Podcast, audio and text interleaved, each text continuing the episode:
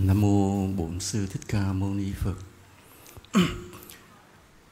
Trong cái um, đại giới đàn hôm nay chúng ta có nhiều cái giới phẩm để truyền để thụ.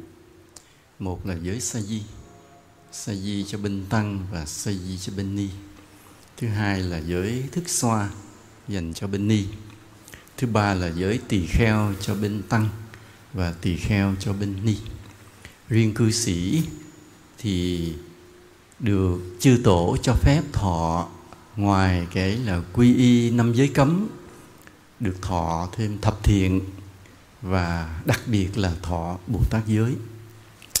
Bồ Tát giới là cái hệ thống giới luật rất là lớn, rất là thiêng liêng mà cả người xuất gia cũng phải thọ sau khi thọ tỳ kheo xong cái giới bồ tát là giới đại thừa, phổ cập cả cư sĩ, tại gia lẫn người sa môn xuất gia. Nhưng hôm nay là quý phật tử đăng ký xin được lĩnh thụ giới thập thiện và giới bồ tát, tức là vượt hơn cái bậc mà năm giới lúc chúng ta quy y. đây ta không có thời giờ, mà hình như chẳng có giới đàn nào đủ thời gian để ta học hết toàn bộ cái giới luật mà chúng ta sắp lĩnh thụ cả. Nên hầu hết khi mà quý phật tử đăng đàn để thụ giới, thì các giới sư chỉ truyền những cái giới trọng căn bản mà thôi. Còn lại toàn bộ những cái giới mấy mươi, bốn mươi tám giới sau là chúng ta phải về học hay là đi tìm thầy, tìm giới sư, cần cầu mà thính pháp để học về giới tiếp tục. Biết bản chất của cái giới đó là gì, chứ còn lúc thọ thì không có thời gian để thụ. Và trong một tiếng đồng hồ khai đạo này, chúng ta cũng không đủ thời gian để nói hết về cái thập thiện giới và 58 giới của Bồ Tát. Nên chúng ta chỉ điểm qua một số yếu chỉ căn bản của giới luật để ta hiểu cái sự thiêng liêng của giới luật là gì mà tại sao ta phải phải thụ giới. Đó cái uh, chỉ vậy thôi chứ chúng ta cũng không học hết.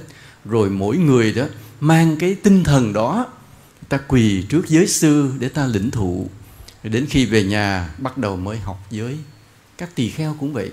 Các tỳ kheo cũng không có thời gian mà học lĩnh thụ hết 250 giới. Nên chỉ thọ bốn giới thôi là xem như là tấn đàn tỳ kheo xong, rồi sau đó phải miệt mài học giới cả một đời của mình.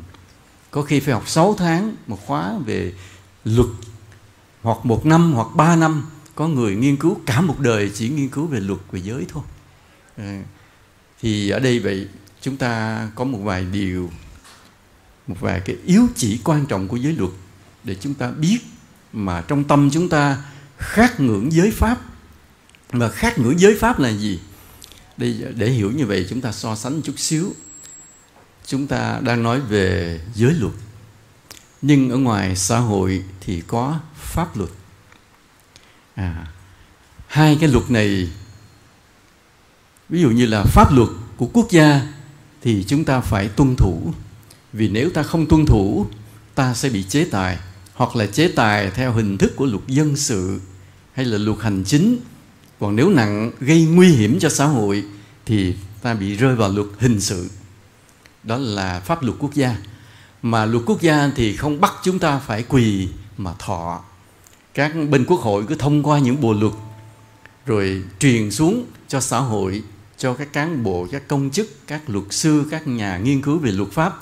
Vì luật quá nhiều, ngay cả một người học luật và ngay cả một người là tiến sĩ luật cũng không biết hết luật của một quốc gia ví dụ như thầy là tiến sĩ luật xin được giới thiệu thầy là tiến sĩ luật. Nhưng thầy cũng không thể biết hết về các tất cả các bộ luật cũng không thể biết hết chi tiết từng điều luật. Nên mỗi người chỉ một mảng mà nghiên cứu thôi đó là pháp luật quốc gia.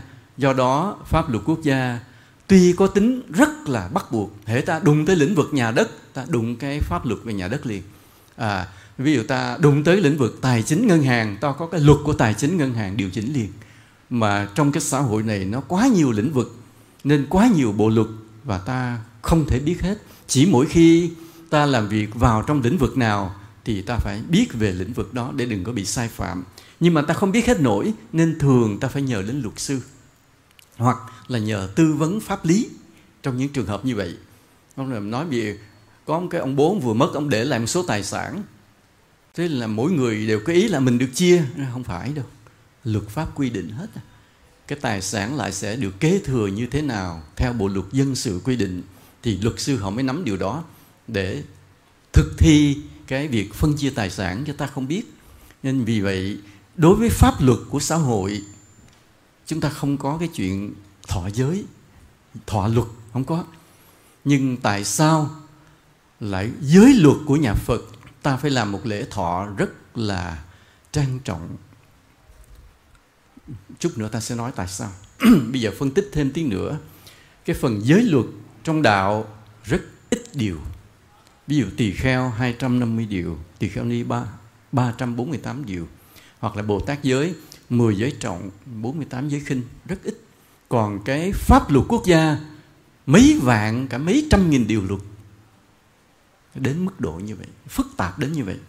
Và ta không có thụ giới nhưng trong nhà Phật ta cái số giới luật ít hơn rất nhiều.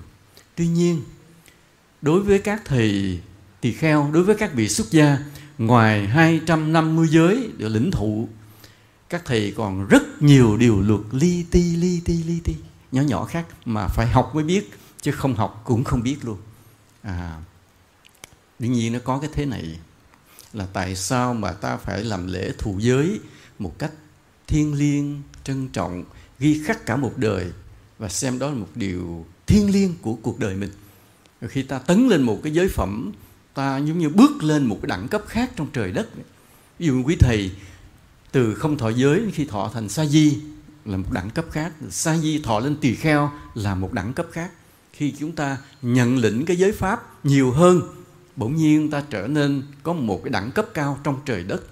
Còn cư sĩ thì do ta là người tại gia cho nên mình thọ năm giới, đến khi bây giờ mình thọ bồ tát giới không ai biết, không ai biết. Nhưng mà cái này chỉ có trời biết, đất biết, không tổ chức giới đàn biết.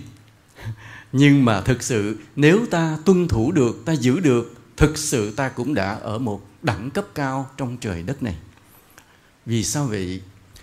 Giới luật tuy ít điều hơn pháp luật, nhưng lại bao hàm cả những điều của pháp luật và bao hàm cả những điều mà pháp luật không đề cập tới.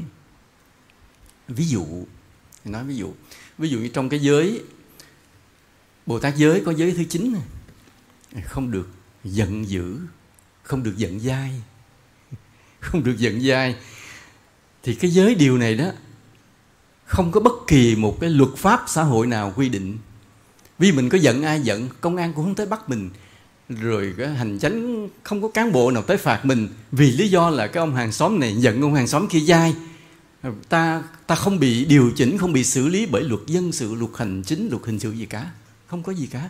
Nhưng trong đạo giận dai, ta bị phạm giới liền. Vì sao vậy? Mà đây là một giới trọng nha. Giới này là giới nặng đó. Hễ là phạm cái giới trọng này, ta bị tổn đức rất nhiều, xem như là mình sắp xỉ xuống địa ngục vậy, đến mức độ nặng như vậy. Mà tại sao pháp luật xem cái việc mà giận dai, cái người này giận dai người kia không là một điều nghiêm trọng, nên không ai xử ta cả. Nhưng tại sao trong giới bồ tát lại xem đó là một điều nghiêm trọng, đưa vào trong cái giới nặng, trong 10 giới đầu của giới bồ tát, không được giận dai? Ai giận dai là phạm giới trọng, chứ không phải là giới khinh. Tại sao mà tại sao mà nó nghiêm trọng đến mức độ như vậy? Bởi vì bởi vì nó ảnh hưởng đến cái việc tu tập làm thánh của ta. Nó ảnh hưởng đến, nó cản trở cái việc tu hành giác ngộ giải thoát của ta. Nó làm cho ta cứ mãi mãi ở cái thân phận phàm phu. Và với cái việc giận dai đó, không phải là ta ở phạm phu lâu, mà ta vừa mới mở một cánh cửa ra đọa vào ba ác đạo, địa ngục, ngạ quỷ súc sinh. Nghĩa là ta bắt đầu quay lưng về phía chánh pháp để nhìn về ác đạo, địa ngục, ngạ quỷ súc sinh. Mà chính vì mới quay lưng thôi, ta phạm giới liền. Là cái giận dai này. Còn đối với pháp luật xã hội, ta mới quay lưng. Chả ai xử ta cả, tại ông mới quay lưng à. Ông chưa làm gì cả. Tức là ông chưa ăn cắp, chưa ăn trộm, chưa đánh, chưa đập, chưa chửi mắng, chưa phỉ bán chưa vu khống, chưa hạ nhục ai, chưa bị ai kiện. Pháp luật không xử. Nhưng ở trong đạo xem đó là một việc nghiêm trọng. Bởi vì ta là đệ tử phật, ta hướng về con đường giác ngộ giải thoát. Bỗng nhiên bữa nay lại quay lưng về phía con đường giác ngộ đó để hướng về cái mặt về. Tam đồ ác đạo là điều nghiêm trọng. Nên ta thấy như vậy, ta để ta hiểu điều này như vậy. Nên giới luật có tính răng đe ràng buộc ta chặn đứng ta ngay từ cái mầm mống ban đầu, không cho phép ta đọa vào ác đạo. Giới luật kềm ta, kẹp ta, ép ta, buộc ta, chỉ có một con đường để đi tới, đó là đi về sự giác ngộ mà thôi. Nên chính vì vậy mà giới luật là điều thiêng liêng mà ta phải tôn thờ. Với lại nữa tại sao ta phải làm lễ thọ giới một cách thiêng liêng trân trọng? À, trong cái cuộc sống này giữa cái con người xã hội với nhau đã rất nhiều lần ta có cái giao kết với nhau. Đúng không à ví dụ hồi bé cái một đứa bạn lại mày cho tao cái bánh vì tao cho mày miếng bánh ngày mai mai mày có kẹo mày cho tao nha. Dạ chịu ừ bị cho tao ăn bánh mai, má tao cho kẹo, tao là chia cho mày. Đó là một sự giao kết xã hội. Không nghiêm trọng lắm, nhưng nó tạo nên một sự tương tác giữa con người với con người. Và ngày mai, đứa bé kia nó có kẹo, không biết nó có cho lại như lời nó đã hứa hay không. Nhưng mà chuyện đó chuyện con nít, ta không xem nó là quan trọng. Nhưng cũng cái giao kết hứa đó, lớn lên chút xíu, thì chuyện bắt đầu không bình thường nữa, không bình thường nữa nói bây giờ, đất nhà tôi bị méo, đất anh cũng méo. Bây giờ hai bên mình cắt lại cho ngay. Anh, tôi cắt ngay chỗ này, cho anh anh cắt miếng kia cho tôi. Lại ông địa chính, ông nói không có lúc làm hai miếng đất cùng lúc. Đầu tiên ông này cắt cho, tôi chỉnh miếng đất lại. Sau khi hoàn thành rồi, bắt đầu bên này mới cắt miếng đất nè. Tách thửa ra là ghép qua bên thửa bên kia. Là bên địa chính họ làm từng miếng từng miếng. Thì họ cắt ghép cho ông này xong, rồi ông này nuốt lời không cắt ghép cho ông kia đó là sự giao kết xã hội không được thành, không được thực hiện. Chuyện nó lớn rồi, bắt đầu hai gia đình bắt đầu xô xát rồi. Cái cộng đồng xóm hết vui rồi, bắt đầu là có thể tranh cãi, tranh tụng, kiện cáo rồi. Hoặc là bây giờ ta đi mua hàng, anh anh chuyển khoản cho tôi, anh chuyển khoản xong họ không gửi hàng. Bắt đầu bây giờ tìm, không biết cái cơ sở văn phòng đâu, nó bán ở trên mạng, ở trên online á. Bây giờ đi tìm nó không ra để kiện, cực kỳ phức tạp. Đó là những cái giao kết xã hội mà ta không thực thi xã hội bắt đầu xáo trộn. Hoặc là trong gia đình trong tình yêu hai người nam nữ họ gặp nhau họ thương nhau thì họ mới hứa đây cái giao kết xã hội đi. À, em thương anh suốt đời anh thương em suốt đời. Chắc nha chắc không? Chắc. Chắc thì, thì cưới ha? Rồi cưới. Rồi làm lễ cưới. Hai bên gia đình cũng đồng ý cái nọ cũng làm lễ, bởi vì đây là gia đình là chuyện quan trọng mà. Sinh con, đẻ cái rồi, nối dòng, nối dõi là liên quan dòng tộc rất là lớn, nên phải có cái đám cưới linh đình. Ta nhớ, tại sao phải có cái đám cưới linh đình? Vì cái chuyện giao kết, hôn nhân nó quan trọng quá. Nó liên quan cả tài sản cả huyết, thống và dòng tộc, bà con, mọi thứ. Nên là phải có cái đám cưới cho linh đình, để cho cái lời hứa này cho chắc cả nhưng mà có chắc không? Có chắc không? Cũng không. Không chắc rất nhiều người đã sao? Đã chia tay, đã ly dị. Mặc dù cái đám cưới làm rất lớn, là lại ông bà tổ tông có người vô tới chùa nhờ làm lễ hàng thuận mà, trao nhẫn, trao đồ chúc, tụng đủ đủ thứ hết. Nhưng mà đôi khi cái trang nghiêm, cái long trọng đó vẫn không giữ được cái con người, cái sự giao kết giữa con người với nhau. Mà nếu con người, cái giao kết giữa con người với nhau mà cứ vỡ, cứ tan thì xã hội sẽ xáo trộn. Đó là lý do vậy lý do là người xưa coi trọng lời lời hứa. Trong đạo Phật cũng vậy, trong tương ưng bộ kinh nhị Phật cũng ca ngợi cái người mà giữ được lời hứa, giữ được cái lời của mình.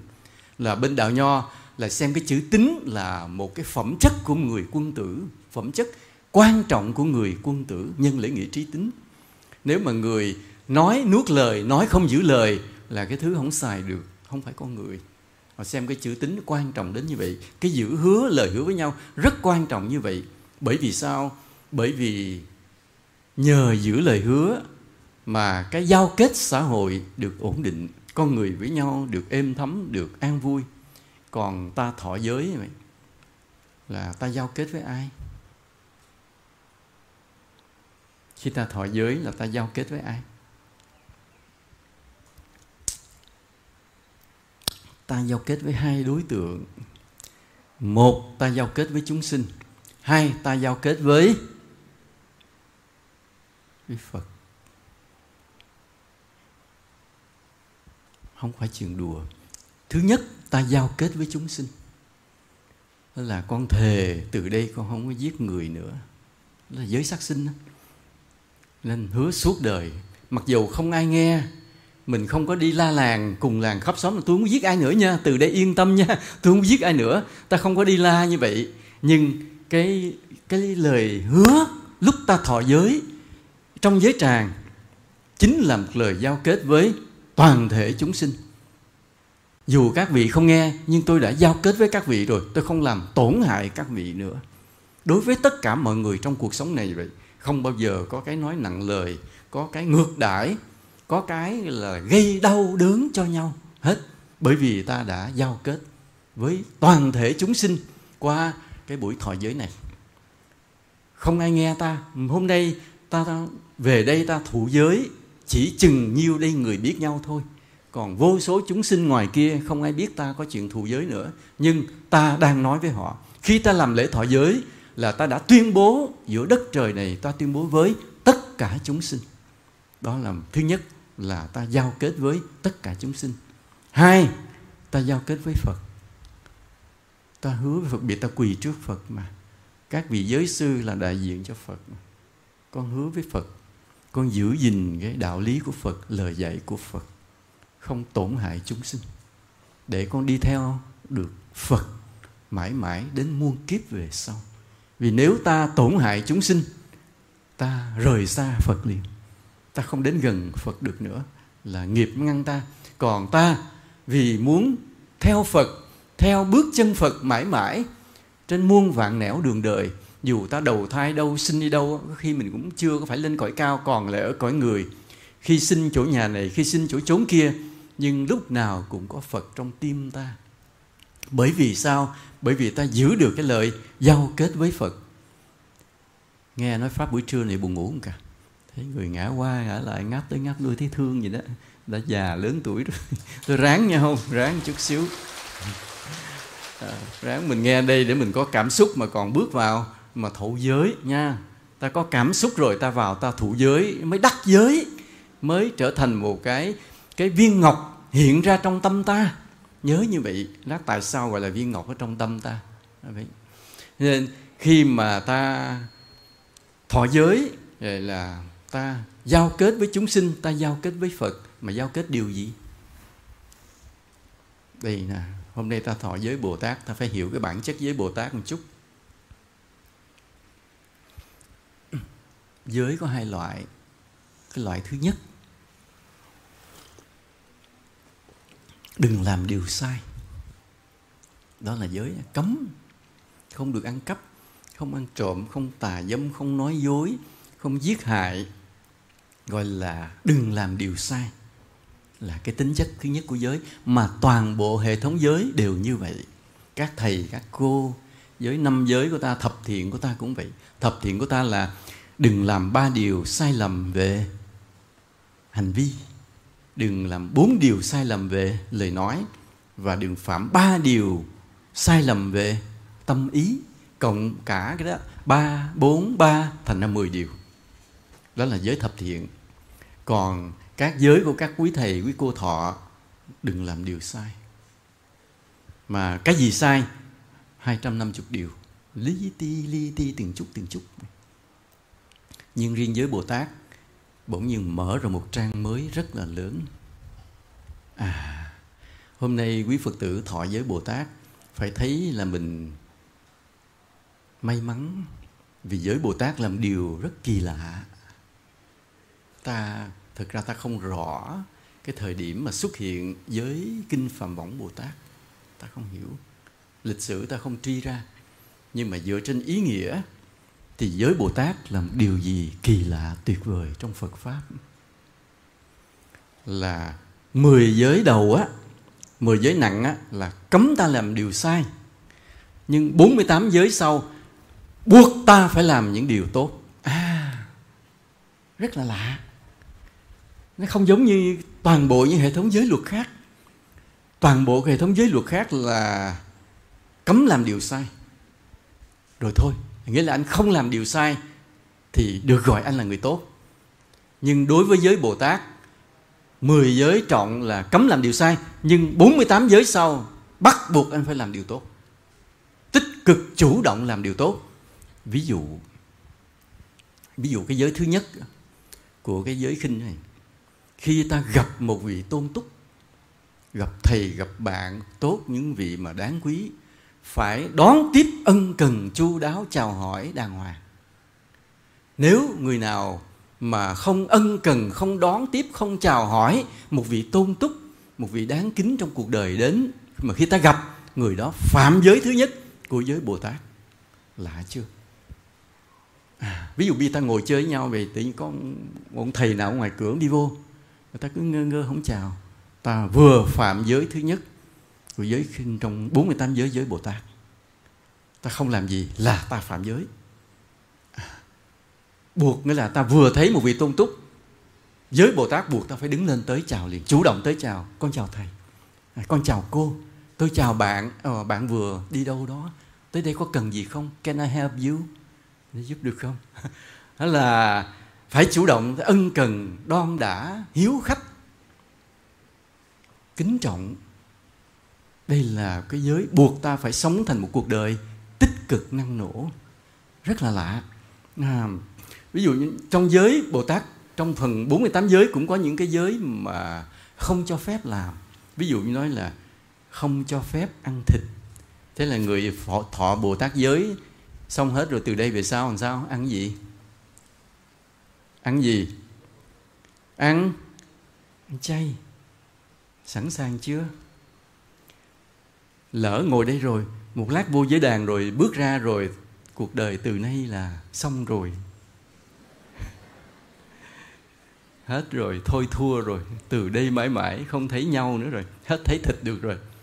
Chịu không? Chịu không thì lát bước vô thọ giới nha. rồi cuộc đời từ đây rồi tiêu rồi đó hết rồi đó. Tại vì trong giới bồ tát ghi không được ăn các loại thịt. À nhưng nhưng à trong đại phẩm trong kinh đại phẩm từ thời đức phật có một câu chuyện như thế này. Lúc có một vị tỳ kheo bị bệnh nhưng mỗi khi bị bệnh vậy thì ông bị say sẩm mà rất nguy hiểm. Và chỉ có một cái loại mà ông dùng thì mới hết bệnh là uống máu tươi.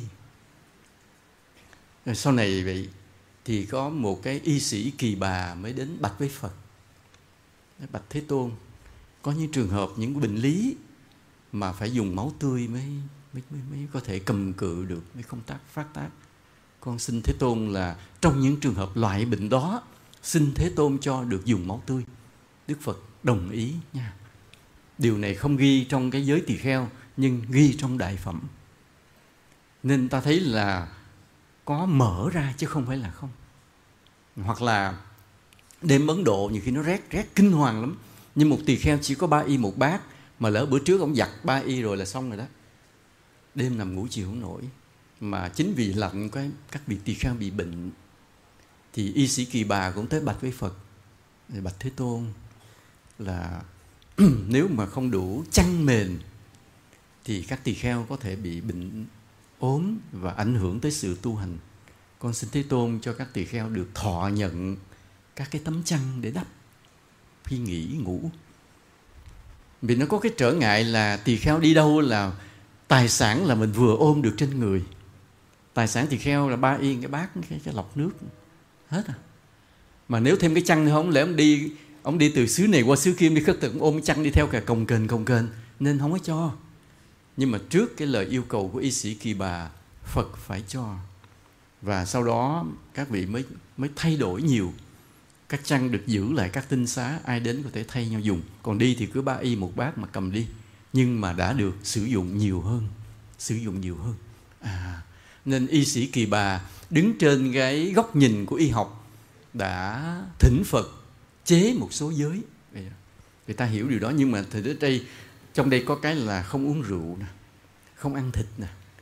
À, đó cũng cái là những cái mà mà mà mà không cho phép nhưng mà còn lại toàn bộ những cái bản chất giới của Bồ Tát đều là buộc ta phải làm những điều tốt đẹp bắt buộc phải làm. Còn ai lười biếng sẽ không thực hiện được Bồ Tát giới này. Cho nên các Phật tử phải chuẩn bị tinh thần nha. Xem xem mình đã sẵn sàng chưa? Vì khi lát nữa bước vào thọ giới, bước là bước ra rồi, suốt cuộc đời không còn được quyền lười biếng nữa.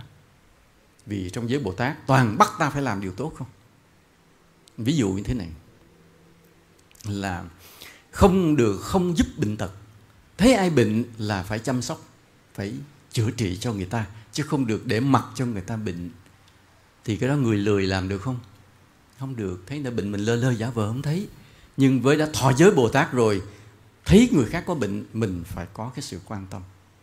Có tìm cách nào để giúp người ta chứ không được bỏ qua. À, hoặc là ví dụ như là không được không cứu phóng sinh. À cho nên trong các chùa ta hay tổ chức lễ phóng sinh là chính vì ta thực thi cái giới bồ tát này. Là nếu ta thấy con vật mà thấy nó sắp bị giết phải luôn luôn tìm cách cứu nó để mà thả nó đi nên mà ta cũng không biết ở đâu là có ai mà mà hay giết để ta chận ra đón ra cứu. Vì vậy mà ta hay mua cá lâu lâu làm lễ phóng sinh là như vậy để thực thi cái giới bồ tát này. Nên cái người thọ giới bồ tát rồi làm con người siêng năng năng nổ, làm đủ thứ chuyện. Bao nhiêu điều tốt đẹp trên cuộc đời đều phải mà ráng mà ráng mà làm cho bằng được. Ví dụ nhưng mà có cái có cái giới này rất là đặc biệt trong cái bồ tát giới có cái giới rất đặc biệt.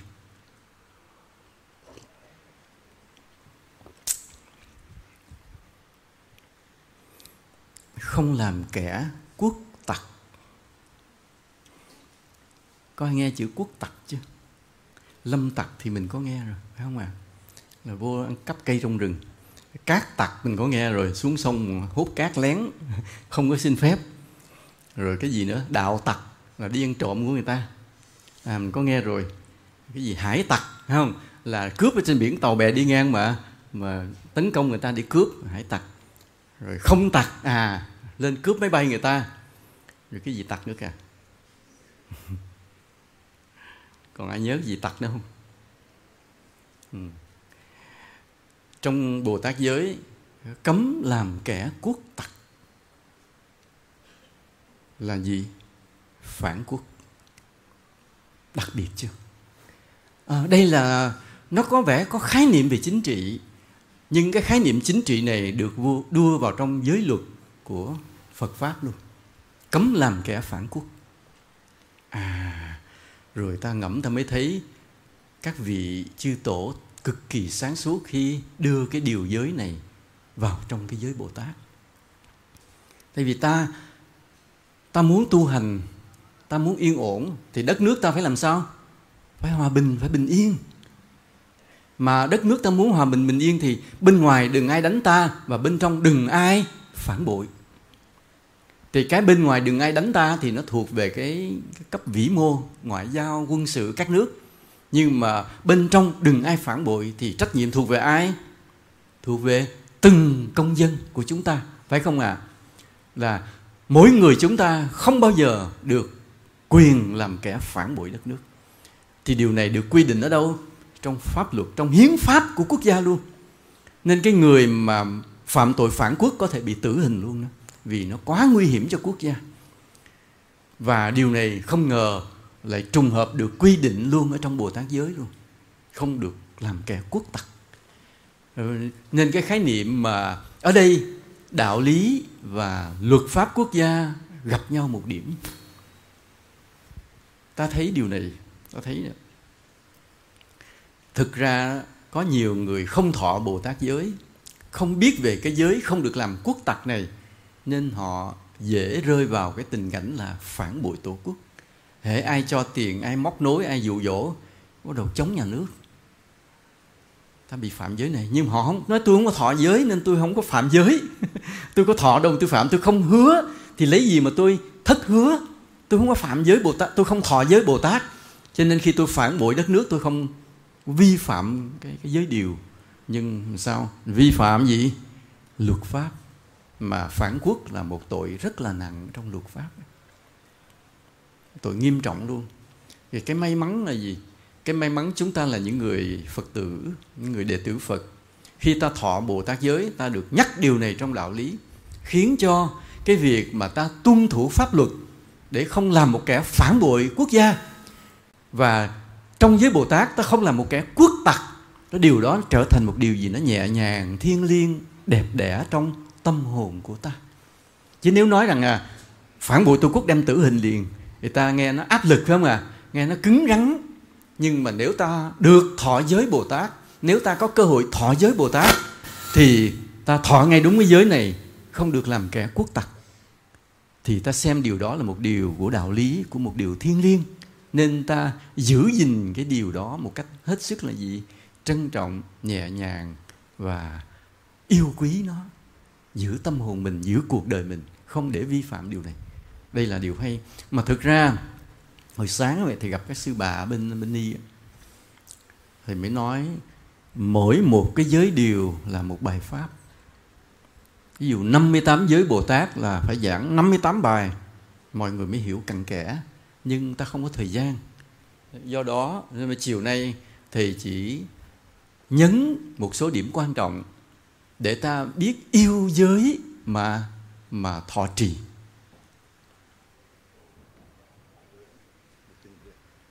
một tiếng rưỡi à?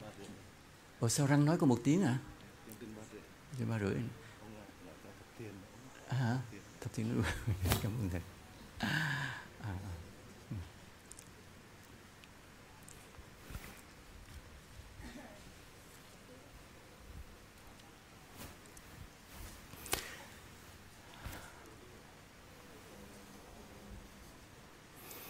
trong giới Bồ Tát có một cái này từ lâu thầy cũng hay ray rứt à, nhưng mà cái ray rứt của thầy ngày xưa không biết chư tổ đưa vô trong giới này luôn không biết chư tổ ngày xưa cực kỳ văn minh tiến bộ nha. Hay thiệt.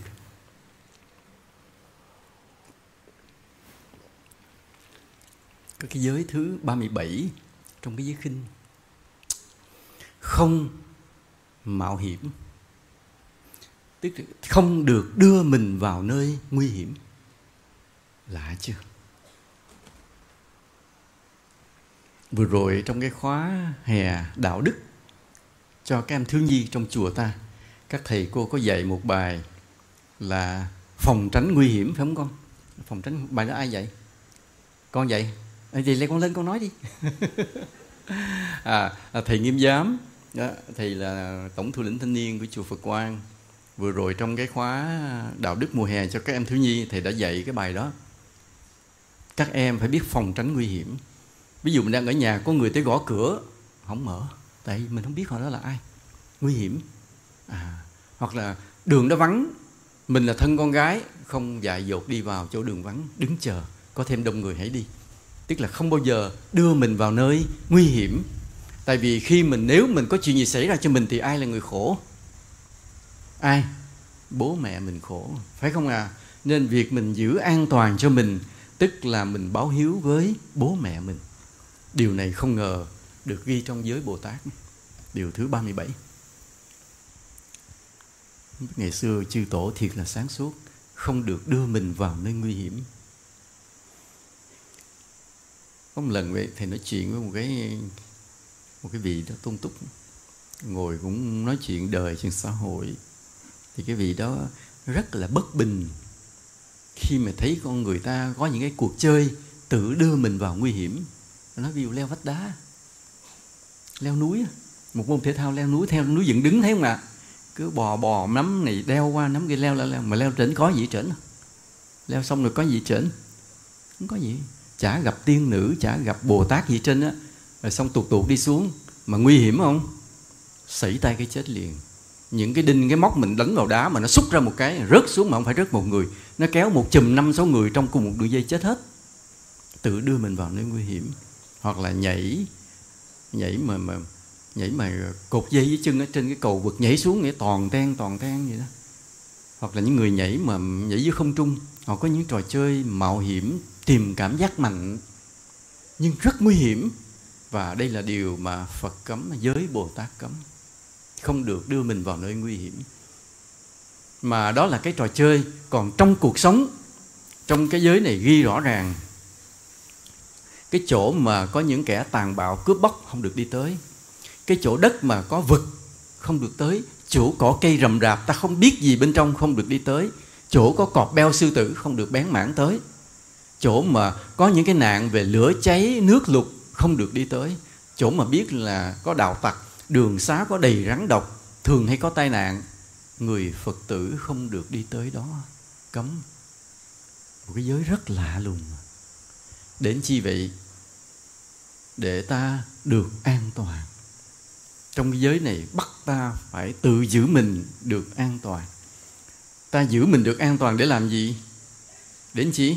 Để tu. Cái thân này là quý mà. Thân người khó được mà. Nhân thân nan đắc nên đã có cái thân người rồi, giữ nó để mà tu. Ta không chấp nó, không cung phụng nó để trở thành tạo nghiệp. Nhưng phải khôn ngoan, giữ nó để mà tu hành. Nên những cái việc mà mạo hiểm, đưa mình vào chỗ nguy hiểm là phạm giới. Ta dùng cái chữ phạm giới, nhưng nó phải gọi rằng nó là một tội lỗi, một điều ngu si. Nên khi mà ta học cái giới bồ tát rồi, ta thay đổi con người ta. Những quan niệm sống mình thay đổi lại. Không sống bừa bãi, không đi tìm những cuộc chơi vô bổ, nguy hiểm, mà cũng không khờ dại đưa mình vào nơi nguy hiểm. Bây giờ có cái màn nguy hiểm đó là ai rủ mình chơi? Gì? Đầu tư gì? Tiền. Tiền. Tiền ảo. Đó cũng là tự mình đưa vào nơi nguy hiểm. Hoặc là ai rủ mình đầu tư và anh đóng vào đây một triệu à, à, một trăm triệu thì qua một tháng sau anh sẽ được 200 triệu. Có ai có cái lời đó không à có ăn cướp cũng không được cái lời đó chứ đừng có nói mà đường trăm triệu tháng sau lấy ra được 200 triệu. Đó toàn là điều dụ dỗ và mình tự đưa mình vào nơi nguy hiểm là mất hết tài sản. Và như vậy, đánh bài cũng là một nơi nguy hiểm. Và như vậy, cái gì? Tà dâm cũng là một điều nguy hiểm. Điều nguy hiểm tới tánh mạng cả. Nên cái giới 37 kỳ lạ, điều rất là độc đáo. Nên nếu ta thọ giới Bồ Tát mà mỗi một giới điều đây, ta học một cách kỹ lưỡng, thì ta biến thành con người khác. Ta vừa cẩn thận trong cuộc sống mà vừa tích cực, năng nổ trong cuộc sống này. Hoặc là ví dụ như có cái giới thế này. Có cái giới này cũng rất là hay.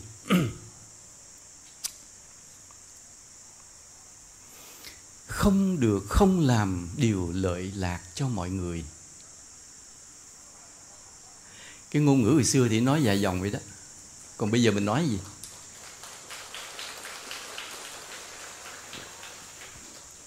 Bây giờ mình nói gì?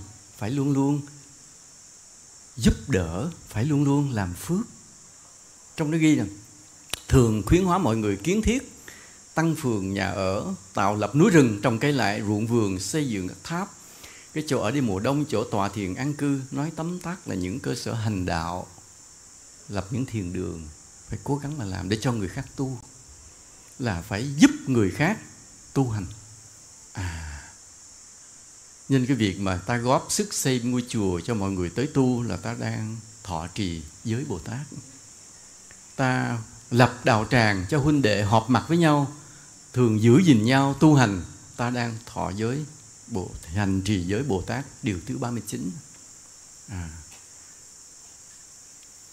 ta ví dụ ta có cái nhà rộng ừ, ta có nhóm huynh đệ đạo tràng với nhau về đó mỗi tối hay là một tuần mấy ngày về đó cùng tu tập lễ Phật ngồi thiền tức là ta đang hành trì giới Bồ Tát điều giới thứ 39 là giúp đỡ cho chúng sinh tu hành bằng các phương tiện gì?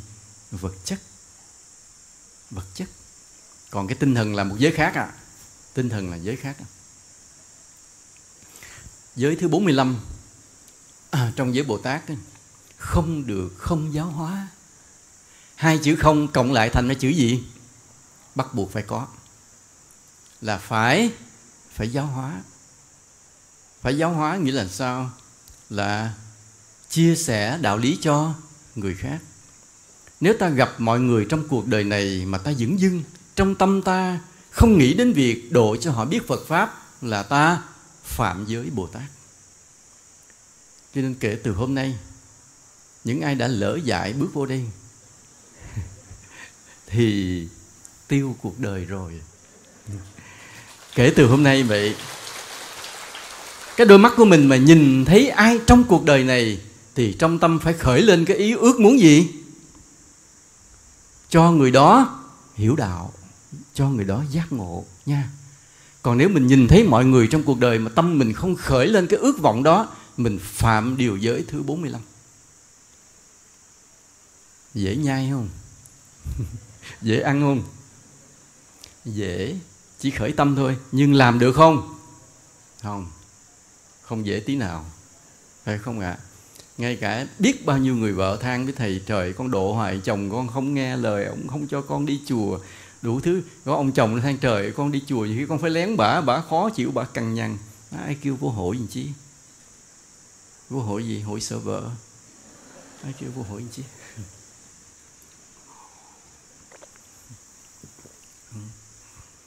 người nào không vô hội sợ vợ là những người không có vợ nên ta có cái giới 45 á. Dù đi đến bất cứ nơi nào, núi non, rừng rú khe suối, đồng nội, tất cả nơi vắng vẻ hoặc là những nơi phồn hoa, đô đô hội, đông người hay vắng người, đều phải làm cho chúng sinh phát bồ đề tâm. Tức là làm cho chúng sinh hiểu đạo, yêu thích sự tu hành cái giới này mới khủng khiếp nè. Giới này mới khủng khiếp nè. Còn trước đây, trước khi ta bước vào cái giới đàn, ta thấy mọi người, ta nhìn mọi người bàn quan lòng ta không bận tâm. Kệ ai sống sao sống, chết sao chết, kệ người ta. Ai nghèo nghèo giàu giàu biết tu tu, kệ người ta. Không bận tâm. Nhưng mà sau khi thọ giới này rồi, bước ra khỏi giới đàn rồi, thì coi chừng nếu ta nhìn thấy mọi người mà lòng ta dững dưng như cũ, như mới cách đây một tiếng đồng hồ thì ta phạm giới bồ tát. Mà phạm giới bồ tát đã dùng chữ phạm giới này thì sao? Ta vừa đánh mất một điều thiêng liêng. Ta vừa đánh mất một cái lời giao kết với với phật. Vì thọ giới là ta giao kết với phật mà. Chứ đâu phải là bình thường, đâu phải là lời hứa giữa hai con người phàm phu với nhau. Như nãy ta đã nói, thọ giới là ta giao kết với hai đối tượng. Một là gì? Tất cả chúng sinh nha. Hai là ai? Với phật nhớ vậy, khi ta bước vào đàn tràng thụ giới, ta giao kết, ta lập một lời giao kết thiêng liêng với chúng sinh và với phật. Từ đây, ta không được sống bình thường, tầm thường nữa. Rất nhiều người thọ bồ tát giới rồi quên học cái này. Trước thọ giới và sau thọ giới cứ sống giống như vậy là sai. Trước thọ giới, mình làm con người tầm thường không ai trách, nhưng sau thọ giới rồi không được phép như vậy nữa, trở thành con người rất năng nổ. Lúc nào cũng hiền lành, cũng nhẹ nhàng, cũng từ ái. Nhưng gặp ai bám theo nấy để bắt người ta phải tu. Bám theo cho tới khi nào mà người ta chịu không nổi nữa thì người ta cầm dao, người ta rượt mình đó nói đùa nhưng phải hiểu cái sự kiên trì của một người thọ bồ tát giới là như vậy thọ độ từng người độ từng người trong cuộc đời này. Cho tới chừng nào thì mới hết độ một trong hai điều này xảy ra thì ta không độ nữa. Một chết, mình chết. Hai là gì? Chúng sinh độ xong hết rồi. Ai cũng đắc đạo hết rồi. Thôi ta không cần độ nữa. Hai điều này. Thì ta, hai điều này ta chọn điều nào? Điều nào dễ? Chết. thôi tới chết rồi không độ nữa. Còn nói mà độ cho trên chúng sinh này, không còn ai mà si mê nữa, ai cũng giác ngộ hết. Thì có làm nổi không? Không. Nhưng mà trong tâm ta thì sao? Phải mang điều đó trong tâm mình. Vì ta làm sao? Đã lỡ dại mà thọ giới rồi. Lỡ dại mà thọ giới rồi. Kiếp này ta có thể không làm xong, nhưng kiếp sau làm sao? Phải làm tiếp. Giống như một lời nguyện của ngài a nan như nhất chúng sinh vị thành phật chung bất ư thử thủ nê hoàng còn một chúng sinh mà chưa thành phật thì con không bao giờ an trú niết bàn. Độ chúng sinh mãi mãi. Cho nên kiếp này, kiếp sau thì ta thực hiện cái cái giới điều thứ 45 là bất cứ nơi nào chúng ta có mặt thì ta đều làm cho tất cả mọi người nơi đó phải theo Phật tu hành. Được không? Được không? Nhiều người Tây thì vỗ mà mặt yếu xìu à, mặt xìu xìu à. Không được, phải vỗ, à, làm được nha không? Phải đem hết tất cả trái tim, ý chí, cái nhiệt khí của mình ra mà vỗ tay thọ nhận điều điều giới 45 này. Và như vậy, từ đây mọi điều trong cuộc đời này bỗng nhiên vô nghĩa. Vô nghĩa nhưng không phải là mình phủi bỏ. Ví dụ việc làm ăn, hồi xưa mình coi nó là quan trọng, thì bây giờ mình không phủi bỏ, mình vẫn vẫn làm ăn. Làm vườn vẫn làm vườn, làm ruộng vẫn làm ruộng, buôn bán vẫn buôn bán. Nhưng mà trước đây những việc đó đối với mình rất là quan quan trọng vì nó là sinh kế mà. Nhưng từ khi ta thọ giới này rồi, những việc đó hết quan trọng. Không bỏ nhưng không quan trọng nữa vì có một chuyện quan trọng hơn rất nhiều chuyện gì? Chuyện gì? Hóa độ chúng sinh. Nha. Hóa độ chúng sinh. Làm cho chúng sinh đều hiểu đạo, đều tu hành, đều phát bồ đề tâm, đều phải theo phật, đều phải giác ngộ. Đó mới là điều quan trọng nhất trong cuộc đời ta, trong trái tim ta. Mà không phải trong kiếp này, mà mãi mãi kiếp về sau, ta phải theo đuổi điều này. Đó là con đường của bồ tát. Vì ta đã thọ bồ tát giới rồi. Không, thọ bồ tát giới là đã thành bồ tát chưa? Thành chưa? Ai nói thành rồi giơ tay lên. Thọ bồ tát giới là ta chưa chưa phải là bồ tát nha. Nhưng ta đang gieo nhân bồ tát bằng giữ thực thi những giới điều này. Và trong cái thực thi những giới điều này, có một cái giới điều thứ 45 làm cho tất cả chúng sinh phải hiểu đạo, phải tu hành. Dễ không? Ta thọ xong, bắt đầu ta lên đường. Lên đường là sao? Đầu tiên đi qua nhà hàng xóm gần mình độ cái đã, phải không ạ? Trước đây mình đi chùa mình không rủ ai hết trơn á. Nhà hàng xóm kệ họ. Mình cứ tới giờ mình xách gói, xách áo mình tới chùa mình tung kinh. Còn nhà hàng xóm kệ họ, nhưng hôm nay đã thọ giới bồ tát rồi. Đi chùa một mình là phạm giới ạ. Trong nhà mình phải đi cho hết. Rủ hàng xóm đi. Mà rủ hàng xóm họ chịu đi không? Chịu không? Không. Mình phải làm sao để họ chịu đi? Phải năn nỉ dụ dỗ phải dọa dẫm phải hâm dọa phải xã hội đen xã hội trắng đủ cho trò hết. Làm sao cuối cùng họ phải vui vẻ mà đi thì mình mới, mới tha họ. Dễ không? Đó là cả một kế hoạch nha. Cả một chiến lược cả một chiến thuật cả mưu trí cả đạo đức cả sự độ lượng cả sự yêu thương cả cái từ bi cả cái trí tuệ, ta mới độ được từng người từng người trong cuộc đời này. Độ được một người là cực kỳ vất vả, nhớ dùm thầy, nha. Độ một người thôi là đã cực kỳ vất vả. Giống như thầy vậy. Thầy ra lệnh cho tất cả những đệ tử của thầy, một năm đưa một người về quy y. Một năm có một người dễ mà. Vậy cho con người 10 năm không độ được thêm một người thứ hai. Tại vì sao? Tại mấy cái người quen có duyên độ hết trong năm đầu độ sạch hết rồi. Qua năm thứ hai kiếm người nữa độ không ra. Mà ông thầy thì ông ra lệnh một năm đưa một người về quy y tu hành. Vậy mà qua tới năm thứ ba tìm không ra người nữa. Nó tại sao vậy? Hết duyên, không độ được. Hết duyên thì phải làm sao? Kết duyên. Nha, cái người hàng xóm đó mình không có duyên, mình nói họ nghe. Từ đây kết duyên họ. Đến gặp họ mà gieo duyên lành, dụ dỗ họ dụ cách nào đó, nhưng mà dụ cẩn thận nha, coi họ dụ lại à dụ làm sao để tới ngày nào đó đưa họ về chùa mà quy y? Cực không?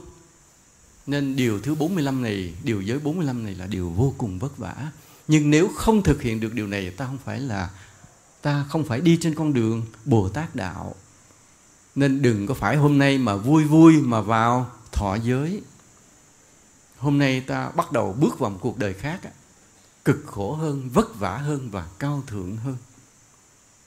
Hôm nay không có đùa được đâu nha. Thấy người ta rủ rủ thọ giới bồ tát thọ giới vậy hả? Thọ giới có gì không? À, làm bồ tát. Vô cái mặc áo tràng vô ngồi lên thọ. Thọ rồi ngồi khóc hận không làm được điều gì cả. Chết à. Nên nhớ nha hôm nay là ngày thiêng liêng của đời mình. Vào trong giới đàn bước ra rồi mình thành con người khác. Không có sống tầm thường ích kỷ lười nhác như lúc trước nữa mà phải chiến đấu với từng lỗi lầm của mình. Và đồng thời phải gì? Đem vô số điều lợi ích cho thế gian này. Khổ không?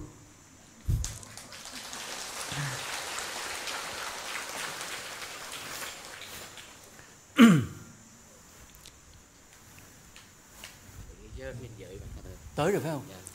Hai ông này nó ngược nhau ông này đó thì kêu thì nói một tiếng rưỡi nói thêm nửa tiếng nữa. Thầy nói thôi đủ rồi. Thôi bây giờ sắp tới giờ thỉnh giới rồi nha. Thì thì nhắc lại một điều. Cái bài hôm nay thì dài lắm. Mà bốn năm mươi tám giới Bồ Tát và 10 giới thập thiện thì ta nói vài năm chưa hết mà. Mỗi một cái giới mà phân tích ra ta thấy thú vị không? Hay vô cùng phải không? À, thì thôi thì hôm nay ta thọ ta phải học nha. Học nghiên cứu có người sẽ dạy cho ta, và cũng có khi ta không được nghe dạy, phải tự mình tư duy, tìm hiểu và thực hành, rồi từ từ mà sáng ra. Nhưng phải hiểu một điều, hôm nay ta thọ giới bồ tát. Ta gánh lên đôi vai mình một trách nhiệm rất là lớn với đất trời, với chúng sinh, với phật. Đem hết tất cả tâm thành của mình, sự yêu kính của mình mà mà thọ giới nha. Đem tất cả cái lý tưởng sống của mình cái ý chí của mình để mà mà thọ giới nha, không phải là chuyện đùa. Để nhắc lại cái thập thiện. Thập thiện là gồm 10 điều thiện, ba điều của hành vi, bốn điều của lời nói và ba điều của tâm ý. Đó, thì lát nữa quý thầy sẽ truyền. Đại khái là như vậy. Thôi xin chúc cho quý phật tử ta bước vào cái giới đàn với tất cả sự trang nghiêm, thanh tịnh và quyết tâm. Nam mô bổn sư thích ca mâu ni phật.